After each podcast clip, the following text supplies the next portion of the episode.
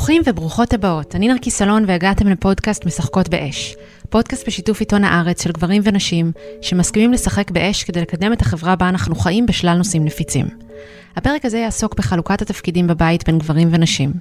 בשיחה עם דפנה פייזר, יועצת מגדרית ומדריכה להורים וצוותי חינוך, ננתח עדויות של אבות ואימהות על חלוקת הנטל, ניגע בשינוי שקרה בחיים בבית מאז הקורונה, במחיר שאבות משלמים על הסטטוס קוו, בלמה המציאות הנוכחית עדיין משאירה נשים מאחור ומה אפשר לעשות בקשר לזה עכשיו.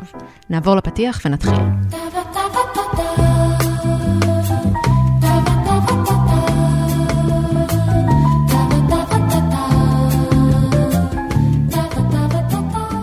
העדות הראשונה היא של דנה, וכך היא משתפת.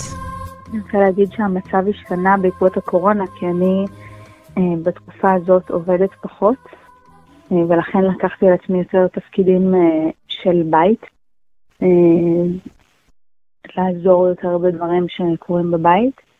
למרות שבמקביל אני גם בהיריון, אז גם הוא מאוד עושה מאמץ כדי שאני לא אתאמץ פיזית.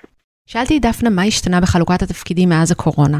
תראי, זה מתחלק לשני דברים, דברים שרואים בשוק. אחד, אה, באמת אה, שהרבה יותר נשים פוטרו ונשלחו הביתה. אולי כי התפקידים שלהם היו אה, פחות חשובים, או שבהיררכיה המקצועית, למשל בחברה מסוימת, היה תחושה שאפשר לוותר עליהם קודם. הרבה נשים גם עובדות במשרות חלקיות, היה איזושהי תחושה שהן יכולות ללכת הביתה.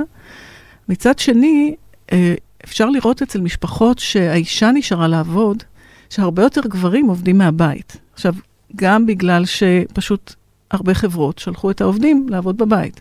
אז גם אנשים שעובדים בהייטק, בתקשורת, בכל מיני מקצועות כאלה, בוודאי מורים, אה, מצאו את עצמם עובדים מהבית. ופתאום הם ישבו בבית, בסלון, בפינת עבודה, גם יש ויכוח מי מקבל את המחשב, מתי, איפה יושבים, מי מקבל את הפינה השקטה, מי מקבל את הפינה הרועשת, אבל פתאום הרבה מאוד גברים התחילו לראות מה קורה בבית כשהם לא נמצאים. וזה קרה משהו מאוד מעניין, אם תוסיפי לזה שכבה של נשים כמו רופאות, או בכלל עובדות בבתי חולים, או עובדות במשטרה, בכאלה, בצוותי החירום, וכאלה שהיו בתפקידים חיוניים, אה, הגברים נשארו בבית לטפל. הם גם נדרשו לעבוד מהבית, אם נשאר, נשארה להם עבודה, והם גם אה, נדרשו להתעסק בבית, כי יש ילדים, והאישה לא נמצאת. אז כן, אפשר היה לראות במשפחות מסוימות שינוי של חלוקת הנטל. ופתאום אה, יש גברים שמדווחים על זה כמשהו חיובי, שפתאום הם יותר עם הילדים וכדומה. אה, אני לא סגורה על זה שכולם אוהבים את זה, אבל עדיין זה אפשר להם לראות מה קורה בבית כשהם לא נמצאים, ומה זה הנטל הזה, שאנחנו קוראים לו עבודות השקופות, אלה שלא שמים לב אליהם, כן? מי מרים את הכביסה מהשטיח, או שם את הנעליים במקום, מי רוחץ את הכלים בערב, מי דואג שהמקרר יתמלא, כל מיני דברים כאלה שאנחנו לא שמים לב כי הם קורים מעליהם, כי יש מישהי שעושה את זה, פתאום היא לא נמצאת. ופתאום אתה צריך לעשות את זה. ואז ב, ב, אה, מצד אחד, הרבה מדברים על זה שבקורונה יש הזדמנות אדירה לגברים לתפוס, מחד... או לתפוס בכלל איזשהו מקום בבית, לחזק את הקשר עם הילדים שלהם, לחזק את הקשר המשפחתי, ומצד שני מדברים באמת על המכה הכלכלית שנשים חוו, אה, שהרבה יותר נשים פוטרו. הרבה יותר נשים אה, הפסידו את העבודה, או שיש לך תופעה כמו של המורות, למשל, שהן גם עבדו בבית, גם חטפו על הראש, גם אה, כן. היו מין שק חבטות אה, אה, תרבותי כזה, אז זה מורכב, אבל זה מאוד תלוי איפה ומה ומי. אוקיי, okay, אז אה, אני רוצה לשתף אה, מישהי בשם ליאור, אה, שזה קצת שופך עוד אור על מה גורם לחלוקת אה, נטל. אה, אז היא אומרת ככה. עכשיו אני הרבה יותר uh, לוקחת אחריות, או um, יש לי הרבה יותר תפקידים מול הילד. Uh, אני זאת שקמה איתו בבוקר, uh, ואני זאת שמשכיבה אותו לישון. מאז שאני בהיריון הוא לוקח אותו ומחזיר אותו מהגן, וגם הקורונה אפשרה את זה, אבל בגדול זה גם היה התפקיד שלי לפני כן. אני רוב הזמן עם הילד, ועכשיו גם, כאילו, לאור המצב, גם כשהוא מנסה לקום איתו בבוקר, גם כשהוא קם איתו בבוקר, אז הילד אה, לא רוצה, הוא נעמד ליד המיטה שלי ולא משחרר שאני לא קמה איתו. קשה לי לשחרר שליטה בחינוך של הילד.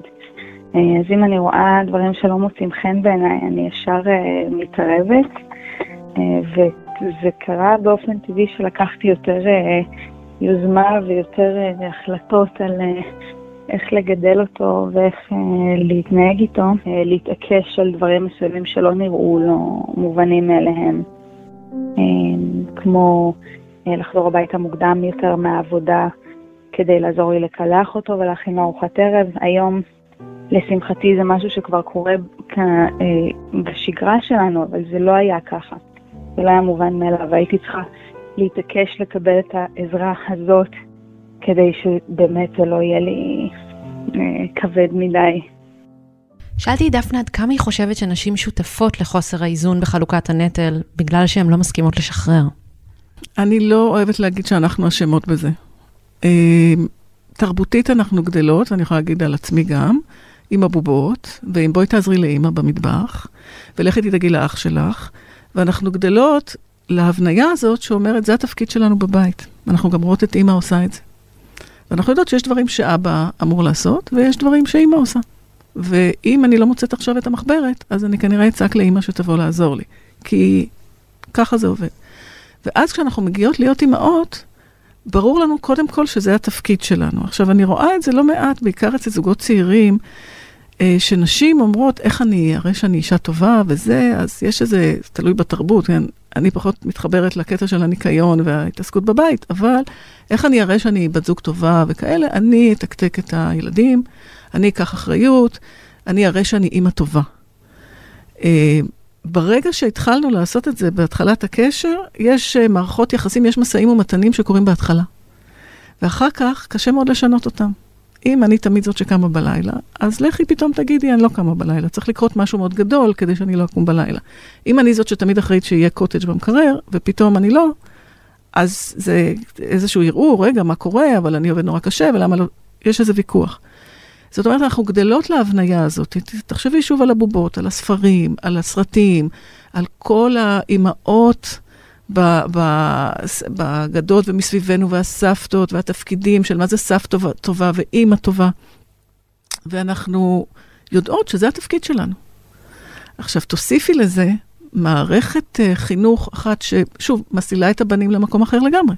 אתה תלך ואתה תרוויח כסף ואתה תצליח ואתה תהיה בצבא ואתה תעשה זה, ו, ומערכת עבודה, שוק עבודה, אחד הקשים בעולם, בארץ, מאוד מאוד תובעני, שעות מאוד ארוכות, לחץ מאוד מאוד גדול לעבוד קשה, להראות שאני מחויב למערכת, אמ, והגברים פשוט לא נמצאים, אוקיי? Okay? ואז הם מגיעים, ואז אנחנו רואים את האימא הממוצעת שאומרת, נגיד, אני הולכת להרצאה בערב, אני הולכת לפגוש חברות, בבקשה, תיתן להם ארוחת ערב, אה, זה, בתשע הם ילכו לישון, והיא חוזרת ב-11 בלילה, היא מוצאת והיא מגלה שהם אכלו פיצה.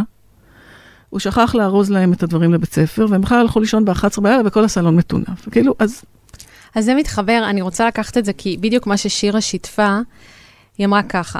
כל מיני דברים שבהתחלה הם נראים נורא חשובים, אבל כשנופל האסימון הזה, אפשר להבין שטוב, בסדר, זה לא כזה חשוב, עדיף לי שזה יקרה, עדיף לי שמישהו אחר יטפל בזה וייקח את זה end-to-end בלעדיי, כדי שאני אוכל לשחרר את הדבר הזה, ושזה יתבצע בסטנדרט אחר, בסטנדרט נמוך יותר.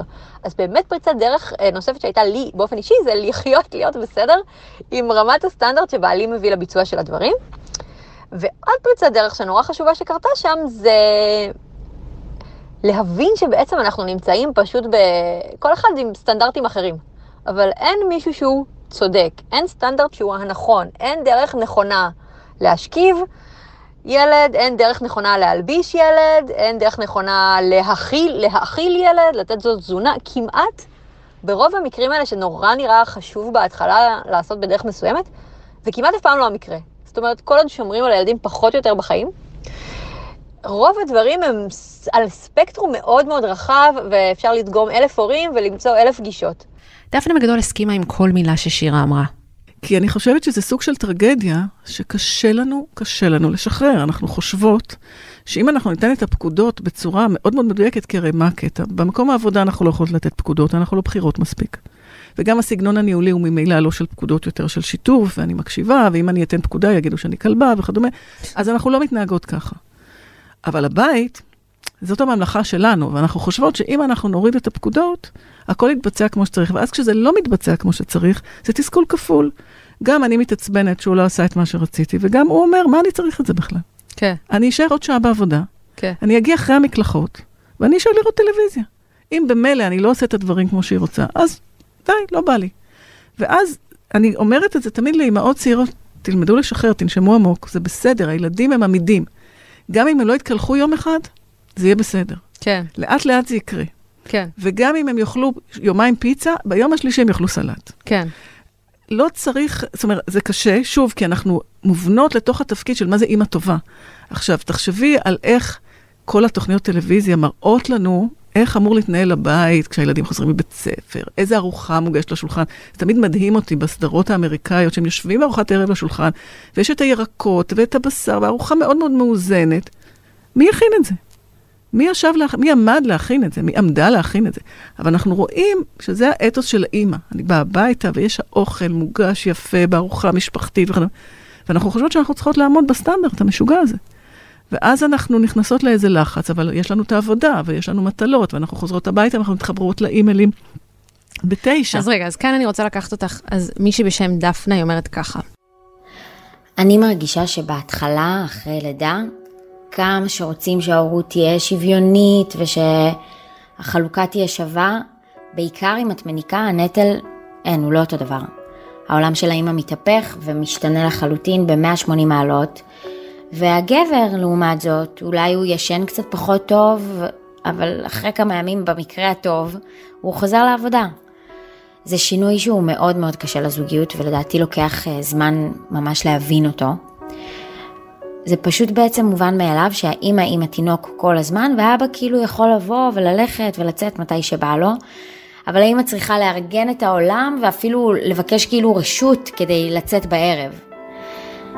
ואחרי שעוברים את החלק הזה, אה, נהיה קל יותר. אני לפחות מרגישה שאני זכיתי במערכת הורית וזוגית שממש אה, חולקת את הנטל. כך או כך אני מרגישה אבל שהמוח שלי הוא ממש, הוא כבר לא מה שהיה. אני שוכחת מלא דברים ואני כבר לא חדה כמו פעם. מה שלא נרשם פשוט לא קיים. אין מה לעשות, טפשת זה, זה, זה נכון, זה, וזה לא יכול להיות רק בהיריון, כי כבר כשלא ישנים כמה שנים המוח הופך לשלולית. אה, שלא נדבר על המחשבות והרשימות שעוברות לי בראש ופשוט לא נותנות לי לישון. בעיקר הצורך הזה להיות אה, בכוננות ו- וקשובה כל הזמן. מפה לשם, כאימא לשלושה ילדים עד גיל חמש, אני באמת מרגישה שלא ישנתי כבר כמעט שש שנים.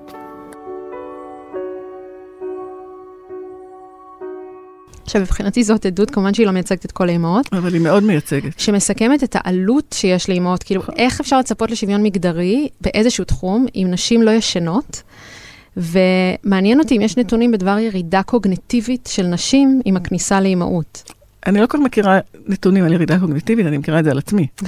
אבל, אה, ועם הגיל זה נהיה יותר גרוע. אמ, אבל הנושא הזה של מה שאנחנו קוראים ה-mental load, ה- הנטל הנפשי, אוקיי? איך אני אתן את הדימוי, נגיד במטוס, יש קברניט, קברניטה אחת, ואז יש את הקברניט משנה, אם אני מכירה נכון את זה, אוקיי? בסוף צריך אחד שמקבל את ההחלטות. אפשר לחלק את התפקידים. אתה תלך לסופר, אתה תשכיב, אתה תעשה את הכלים, ואני אעשה את הככה וככה וככה. מישהו צריך לנהל את זה. אחד המחקרים, הבאתי פה מחקר, את הדוח שיצא של מכון ון ליר על העבודות השקופות, ומדברים על זה שגם אה, כשאישה מרוויחה יותר, נגיד היא עולה ב- בסולם המשכורות והיא מרוויחה כבר הרבה כסף, היא לא מאבדת את המנטל לואוד, כי היא, מי יחליף אותה הרי בעבודה? מי עושה את העבודות בבית כשהיא, לא, כשהיא בעבודה?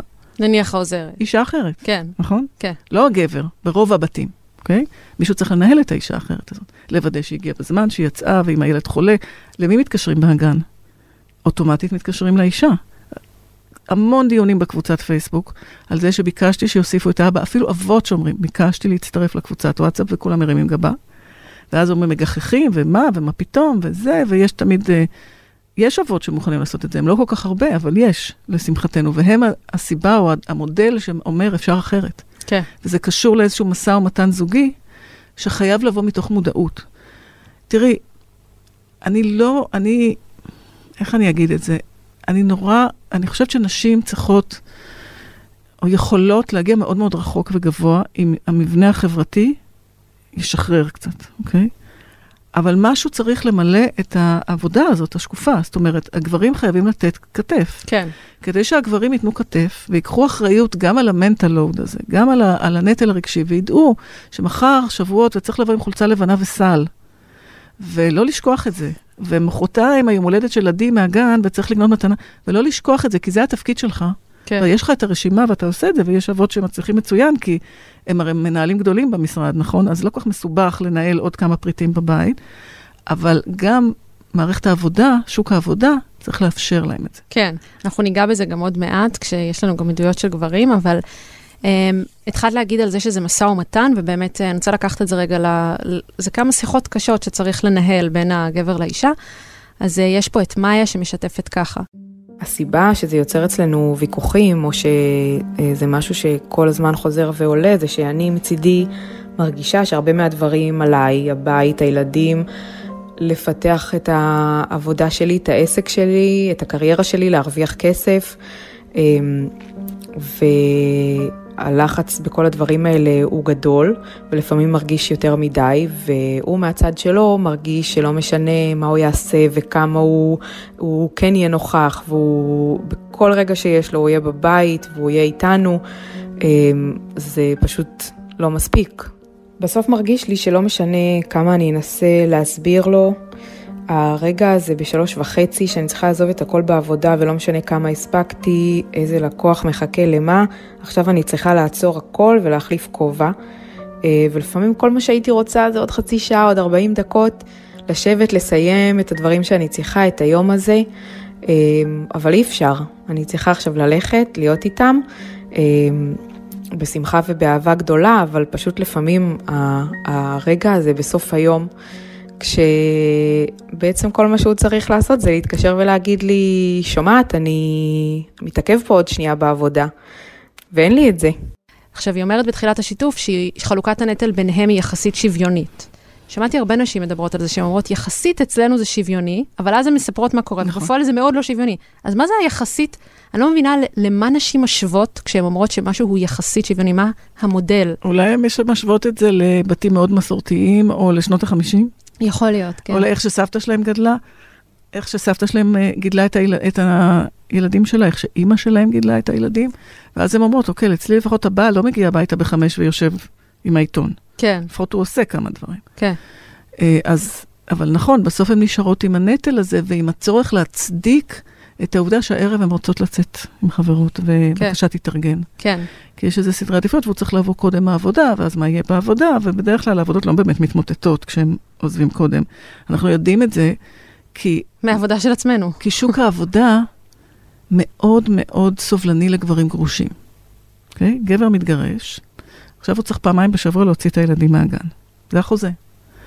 פתאום משנים את הסדרים של הישיבות, והמזכירות כולן מגייסות, כי מסכן, הוא, צריך, הוא נורא לחוץ, הוא צריך ללכת להוציא את הילדים. זאת אומרת, יש איזה סטנדרט כפול פה, אבל אישה שתצא בשעה הזאת, או אותם פעמיים בשבוע, כי את שאר הפעמים היא חולקת עם האימא שלה, עם האימא שלו ועם הזה וזה, אז מסתכלים על השעון ואומרים, טוב, נו, היא אימא, היא לא תוכל להתקדם הלאה, כי היא צריכה כן, ללכת פעמיים כן. בשבוע, בארבע, למרות שהיא רק עושה את זה פעמיים בשבוע. נכון, ואז אי אפשר... אה, זה הסטנדרט הכפול, ו...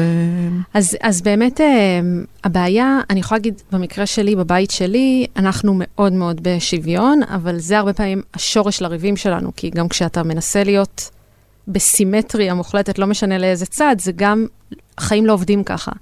אז אה, אה, דיברתי עם איליה, שבעלה של שירה ששיתפה קודם, והוא אומר ככה, במבנה שאנחנו אז ניסינו לייצר, של כאילו פשוט חלוקה טכנית, או אה, סמנ... אה, טכנית בינינו של המשאבים.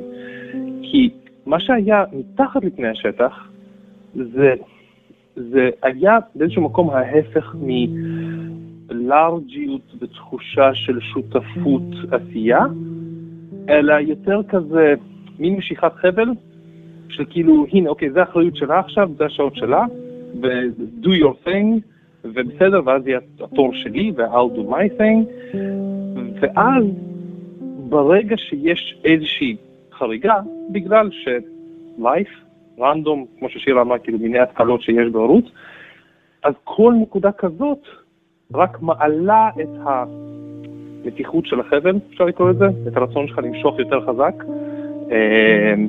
או כל פעם זה כזה, משהו צריך להתמודד איתו. סיטואציה X שקורית. שירה מבקשת שאני אגיע יותר מוקדם היום הביתה. בסיטואציה הזאת יכולים להיות שלל הקשרים. אותה סיטואציה, אותה מילים. שירה צלצלה ואמרת מילים, היי, מה אני תוכל בבקשה להגיע הביתה? אני עכשיו, היחס שלי לזה, זה משהו שאני יכול לעבוד עליו. האם היחס שלי לזה זה היא מושכת זמן, או היא עכשיו לא מכבדת את העבודה שלי, או לא מכבדת את הזמן שלי, או וואטאבר. או לכיוון שני, היא אדם שאני אוהב שמבקש עזרה. השינוי הזה זה משהו שאפשר לעבוד עליו. זה משהו חשוב בעיניי, כי הרבה פעמים אה, הרצון לפמיניזם ולשוויון יכול להוביל לקטנוניות, ואי אפשר פשוט לנהל ככה בית. נכון. אז מעניין אותי אם נוגעים בזה אצלך. אני חושב, א', נוגעים בזה המון, כי זה אישו מאוד מאוד גדול. אה, זה באמת, אני, אם אני מסתכלת על הפמיניזם, שהוא רב-גווני, כן? תמיד אוהבים להגיד הפמיניזם הרדיקלי, זה לא זה. זה איזשהו רצון לקבל הזדמנות שווה, איזשהו רצון לקבל חלק מהעוגה, נתח סביר של העוגה המפוארת הזאת שגברים חולקים אותה, כן? בין אם זה בפוליטיקה, בעסקים, בכל מקום. אה, אפילו בתחושת החופש. היכולת באמת להגיד, טוב, אני מתעכבת שעה בעבודה אה, בלי להזיק את הסבתא. אה, זה, זה משהו שכל זוג צריך אה, לקבל עליו את ה... או לייצר את המשא ומתן ולקבל את ההחלטה. הבעיה היא, בעיניי, שבגלל שלא לומדים פמיניזם ומגדר, נשים מגלות את זה בגיל 45. את מה? את ה... זה שדפקו אותם במערכת יחסים. סליחה שאני אומרת כן, את כן, זה כן. ככה, את מבינה? אני אומרת את זה קצת... המון פעמים אני פוגשת אה, אה, אימהות צעירות, ואני שומעת בהרצאות, גם נשים יותר מבוגרות, אבל נשים צעירות בהרצאות אומרות לי, אני לא פמיניסטית. סבבה. אני רוצה להיות עם הילדים. האמת, אני הכי מזדהה. כשנולדו לי הבנות, רק רציתי להיות איתם בבית. וזה בסדר, וזה לגיטימי, אבל א', את צריכה לקחת בחשבון אחד, כשתרצי לחזור לשוק העבודה, איזה מחיר תשלמי, אם את עכשיו לוקחת הפסקה. שתיים, האם את משאירה מקום או מוודאת שבעלך או בן זוגך יהיה חלק שותף בתהליך? כי אם הוא לא יהיה שותף מההתחלה, מה פה תעשי? בגיל, פתאום הילדים יהיו בגיל חמש, אחרי שלא ישנת חמש שנים, ותגיד לו, תשמע, היום אני רוצה לישון, ויגיד, מה קרה? כאילו, מה השתנה? עד עכשיו היה חלוקה מצוינת, מה פתאום את רוצה לשנות את הכללים? הרבה הרבה יותר קשה. כן. לעשות את החלוקה הזאת. עכשיו, ההבנה היום היא שהשינוי הוא צריך להיות רב-מימדי, זאת אומרת, אידיאלית הייתי רוצה שכל ההורים וכל התלמידות והתלמידים ילמדו מגדר בבית ספר, וילמדו לזהות את נקודות אי השוויון האלה כדי לתקן אותם. אבל גם החוק צריך להשתנות. למשל, אחד הדברים שיודעים היום זה שכשאבות אה, לוקחים חופשת לידה, מה שאנחנו קוראים, כן, או חופשת הולדה, לא יודעת איך לקרוא לזה, פתאום הם יוצרים קשר יותר עמוק עם הילדים. אז רגע, יש לי שיתוף של okay. מישהו אוקיי. כזה, אז קוראים לו אלון גרזון רז. הוא אמר ככה. לפני שדולב נולד, אה, אה, בעצם החלטתי שאני רוצה לקחת זמן, כי עם דריה, הבת הגדולה שלי, עבדתי באיזה עבודה משוגעת מאוחר בלילה, והשנה הראשונה, השנה הראשונה שלה בעצם אה, כמעט לא הייתי בבית, וזה בא, נראה לי, ממקום של לעשות אה, תיקון כזה גם לעצמי וגם לילדים. ובבית אה, בילינו הרבה זמן ביחד. בהתחלה זה העלה המון אתגרים וקצת התכספויות, אבל אז התיישבנו לקצת טיפול זוגי ו... וכזה השארנו הכל בינינו ומאותו רגע זה ממש נהנינו ביחד אה, בחצי שנה הזו ש... שנשארה. אה, קודם כל זה השפיע מאוד על החיבור אה, ביני לבין דולב, אני מרגיש שהוא... החיבור בינינו לא היה מקבל כזה, כזו עוצמה ו... והבנה והכרה של אחד של השני. אני, אני מבחינתי מרגיש שאני מכיר אותו הרבה יותר ואני מזהה את הצרכים שלו אה, בגלל שהייתי לידו מהרגע הראשון. אה, גם כאלה שמאוד אה, מתרשמים וזה נותן להם השראה וגם אה, הרמות גבה. אה, יש את כל התגובות. אז גם, אז עניין אותי לשאול אותך, זה גם מה שהתחלת להגיד קודם, אבל גם עד כמה זה נפוץ בכלל. זה מאוד מועט. אני חושבת שמדברים על אה, פחות מאחוז כן. של הגברים, כי זה, שוב, זה עניין מבני. אה, ואני, מהנתונים שאני שמעתי, אה, אלה שעד היום לקחו, אה, מה שלקחו חופשת לידה, גברים, מה שמאפיין אותם שהם עובדים בסקטור הציבורי עם קביעות. מהמם. כי אם את עובדת בהייטק, ואתה לוקח שלושה חודשים, אז מה יחכה לך כשתחזור? כן. עוד אגב, אף- לנשים יש את אותה בעיה. נכון, נכון. כן. אבל נגיד נשים, אז ממילא הן מרוויחות פחות, ומקבלות תפקיד פחות אה, יוקרתי, ויש לזה, המחיר הוא כבר מוטמע בתוך המערכת. כשמגייסים אישה וזה, אומרים, טוב, היא תצא לחופשת לידה, והיא תבדוק גם אימיילים וזה וזה, ממילא זה משוקלל במחיר הנמוך יותר, בהזדמנויות הפחות אה, אה, טובות שהיא מקבלת. כי אומרים, היא בטח תצא תכף, לא משנה שההוא יוצא למילואים כל חודשיים, אבל היא בטח תצא לחופשת לידה והיא לא, לא תהיה נוכחת. כשגבר לוקח את זה פתאום, באמצע, בגיל 35, 30, והוא בשיא התנופה שלו בקריירה, מה יחכה לו כשהוא יחזור? השוק לא כל כך גמיש במובן הזה. כן. אה, יכול להיות שאם החוק יחייב, או שהמשרות, את יודעת, השוק הולך היום ל... ל הרי כבר אין קביעות, יש אה, מין המון, כולנו כאילו הפכנו להיות סוג של פרילנסים כאלה. אז יכול להיות שדווקא הפרילנסיות מאפשרת לי להגיד, אוקיי, חודש אני לא אעבוד, או חודש וחצי אני לא אעבוד ואני אהיה עם הילד, אבל מי ישלם על זה? האם ביטוח לאומי יממן את הדבר? מי, מי יממן לי את החודש וחצי בלי עבודה ומי יבטיח לי שיהיה לי לאן לחזור? העדות הבאה מתחברת למחיר שאבות משלמים על שוק העבודה התובעני הזה. אורן מספר כך. לפני שנתיים התחלתי משרה בחברת הייטק והגעתי מתחום אחר לגמרי עם שעות שונות, שעות שאפשרו לי לראות את הבן הקטן שלי שחזר מהגן ולבלות איתו בזמן שנשאר עד שהוא הולך לישון. אחרי שהתחלתי במשרה החדשה הרגיש לי מצד הארגון שהתפיסה היא למשוך כמה שיותר לתוך הערב המאוחר כדי למקסם תפוקה. זה היה הסטנדרט של כל הקולגות מסביבי והאמת נמשכתי לזה גם. רציתי להצליח, להוביל, להשתלב, והרגשתי שזה תורם, וזה מה שהופך אותי ואת הארגון להיות ארגון מצליח. אבל היה בי משהו כל פעם שנכנסתי לשעות המאוחרות של היום, שישב עליי איזה מועקה כזו, שאשתי צריכה לאסוף את הילדים שלנו מהגנים בעצמה, וזה לא אמור להיות אחריות שלה בלבד. גם הילדים שלי, הם צריכים לראות את אבא שלהם, הרי בשביל מה אני ואשתי הבאנו אותם? כדי שיחזרו לבית חצי ריק ושאני אזכה לראות אותם רק בסופש? הבן הגדול שלנו חזר להיקשר לסמיכי שלו אחרי שכבר איזה חודשיים לא נגע בה. הגננת קראה לי, הושיבה אותי לשיחה ואמרה לי שהיא די בטוחה שזה בגלל חוסר במשהו שהיה עוטף אותו בעבר. זה שבר אותי. זה מוביל לזה שהשינוי חייב להיות מערכתי, זה לא מספיק חייב. רק בבית לעשות את השיחות האלה. הוא חייב להיות מערכתי, ואני אגיד לך מה שמעניין בגברים, האבות, הרבה מהאבות הצעירים של, בוא נגיד, הרמת השכלה והכנסה בינוני גבוה, שבהכרח כל מה שאנחנו מדברים יותר מאפיין את האוכלוסייה היותר משכילה, אה, אבל לא רק, זה המחשבה שאני לא רוצה להיות כמו אבא שלי. Mm, אני גדלתי בבית שלא ראיתי את אבא שלי אף פעם, או שאבא שלי אף פעם לא היה לו סבלנות אליי, או שהוא נסע בעולם, או שהוא עבד המון שעות, וגם אם הוא היה חוזר הביתה, הוא לא ידע איך קוראים למורה שלי, הוא לא ידע מי החברים שלי, הוא לא ידע לאן אני הולך ולאן אני חוזר. אני רוצה אחרת, אני רוצה קשר אחר עם הילדים שלי. וזה מה שמניע המון אבות צעירים. ואז הם נתקלים באמת במציאות כזאת, שהמערכת של שוק העבודה, ששוק העבודה הישראלי הוא מהתובעניים בעולם, ובטח אה, ב-OECD, המערכת לא סובלנית אליהם. היא תובענית ברמות ש... אני, אני שמעתי חוקר שמסביר שהמערכת, ה... שוק ההייטק למשל לקח המון מהצבא. אנחנו רואים את הקצינים הבכירים בצבא, שאין להם שעות. ישיבות מתחילות ב-10 בלילה.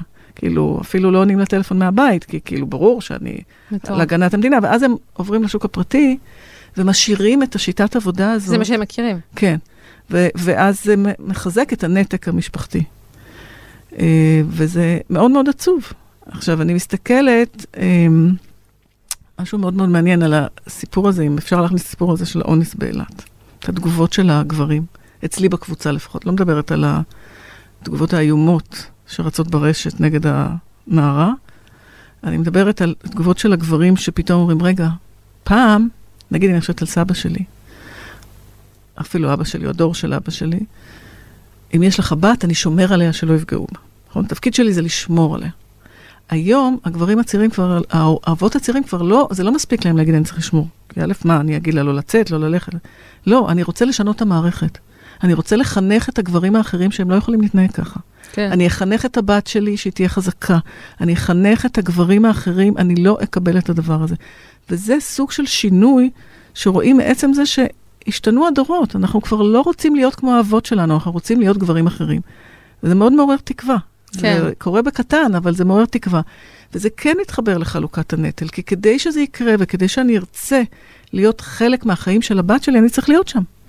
אני צריך לדעת לאן היא הולכת, ומי החברות שלה, ואיפה היא יצאה, ומה כואב לה, ומה מציק לה, ומה עשו לה בכיתה, ו- ומה דיברה איתה המורה, ואיזה מקצוע היא טובה, ואיזה...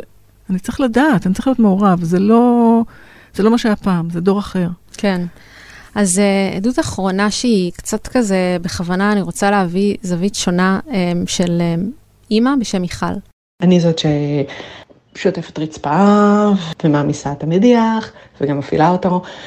עושה הכל, אני יפה, שצריך, אבל אני לא עושה, זאת אומרת, ואת החלוקה בנושא טיפול, יש לנו ילד בן עשרה וחצי חודשים, זה בעיקר אני, כי הוא בגן ברוב היום, אבל כשהוא לא בגן זה בעיקר אני. נוסעת איתו לטייל הרבה פעמים בסופי שבוע לבד, בקניון או במקומות אחרים, כדי שלערן יהיה זמן פנוי אה, לחשוב, להיות יצירתי, להתאמן בגיטרה וכאלה. אה, זה פחות או יותר חלוקת הנטל בינינו, את רוב עבודות הבית אני עושה, יותר נכון, את כל עבודות הבית אני עושה. אה, אני, זאת אומרת, בהתחלה זה היה כזה קצת מוזר, אבל לאט לאט אה, הבנתי שאני אוהבת לעשות דברים בדרך שלי, ואיך שאני רגילה, ונוח לי עם זה, וסבבה לי עם זה, כי...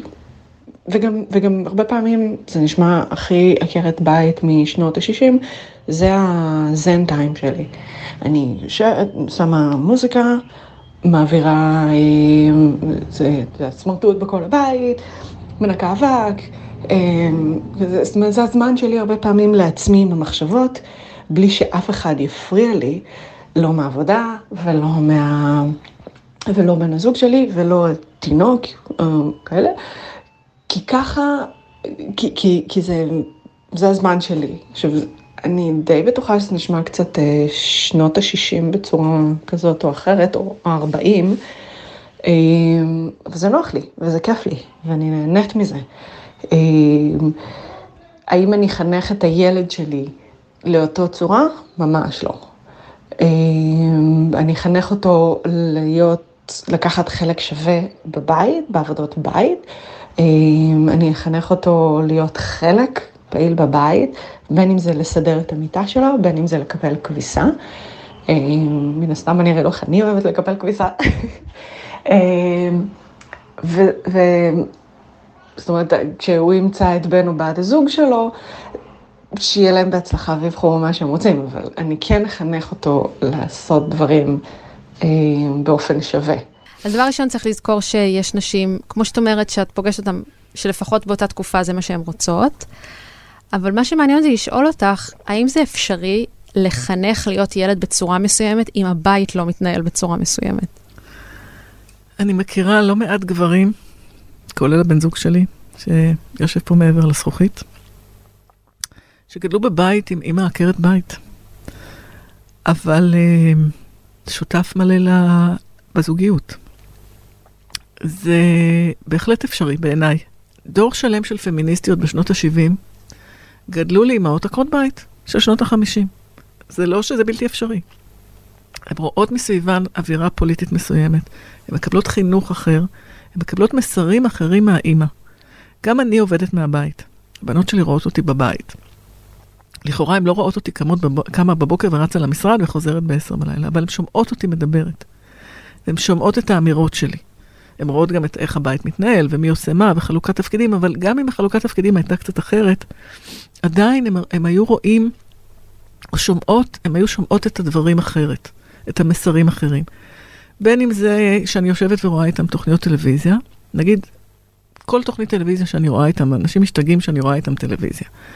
אני רואה איתם טלוויזיה כי אני כל הזמן מדברת. עכשיו, מתעצבנים עליי בבית. כן? אנחנו רואים הישרדות, ואני כל הזמן מדברת על הדמויות. אני מתווכת אותם. כן. אוקיי?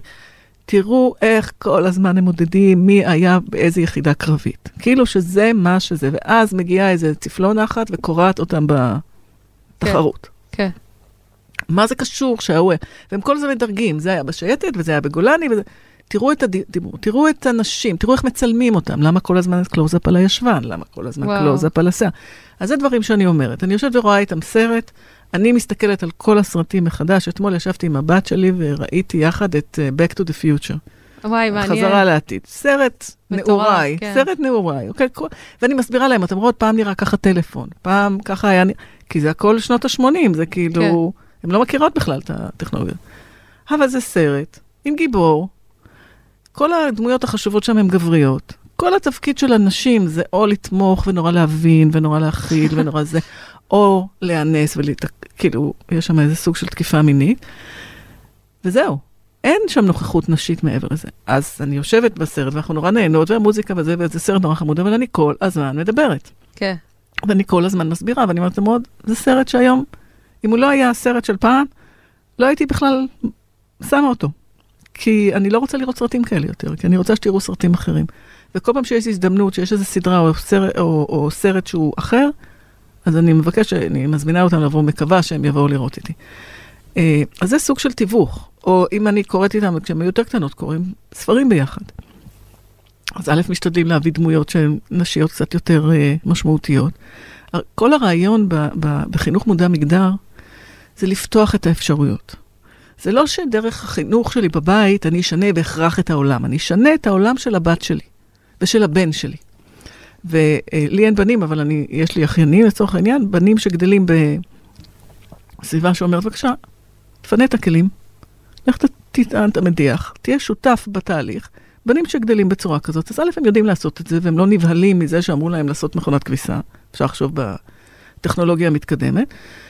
הם יודעים שהם חלק, הם לומדים את זה, ו- וגם ילדים שגדלו בבית שהאימא יותר נמצאת בבית, או פעם אימהות בתפקיד, במשרות האימהות היו חוזרות בשתיים, מחכות עם ארוחת צהריים, נחות אחר כך, נמצאות בבית וכדומה, ועדיין, אם הם היו אומרות לבנים שלהם, בבקשה, תשטוף את החדר, תסדר את הכביסה, סוג של מטלות, להיות שותף במטלות, אז, כן. אז. הם גדלים לתוך זה, וזה בסדר. ואז כשהם חיים בזוגיות, הרי מה אנחנו כאימהות מאחלות לבנים ולבנות שלנו?